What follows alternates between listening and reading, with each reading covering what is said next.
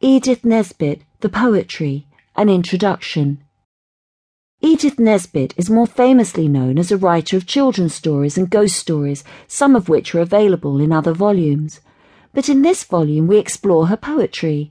Born in 1858 in Kennington, then part of Surrey and now London, her early life was one of constant house changes before meeting, age 17, Hubert Bland, who she was to marry three years later while she was seven months pregnant.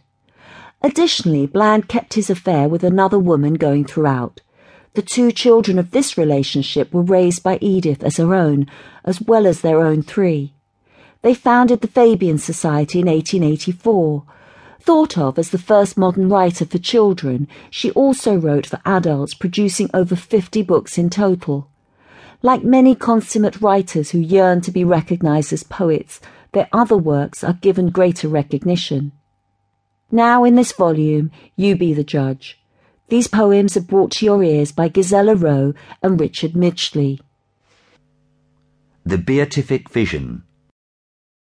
O God, if I do my duty and walk in the thorny way, will you pay me with heavens of beauty, millions of lives away?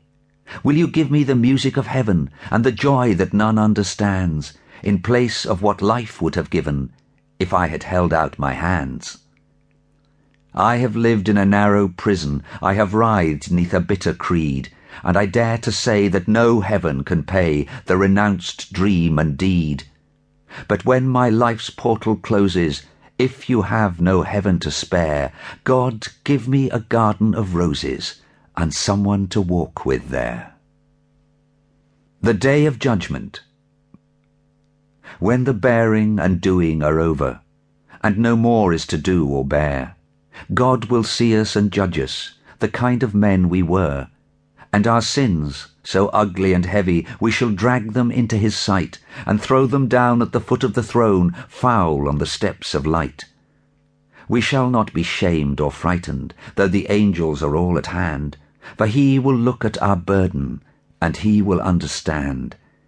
He will turn to the little angels, agog to hear and obey, and point to the festering sin loads with, Take that rubbish away.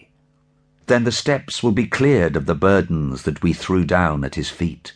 And we shall be washed in the tears of Christ, and our tears bathe his feet. And the harvest of all our sinning that moment's shame will reap, when we look in the eyes that love us and know we have made them weep. Prayer in time of war.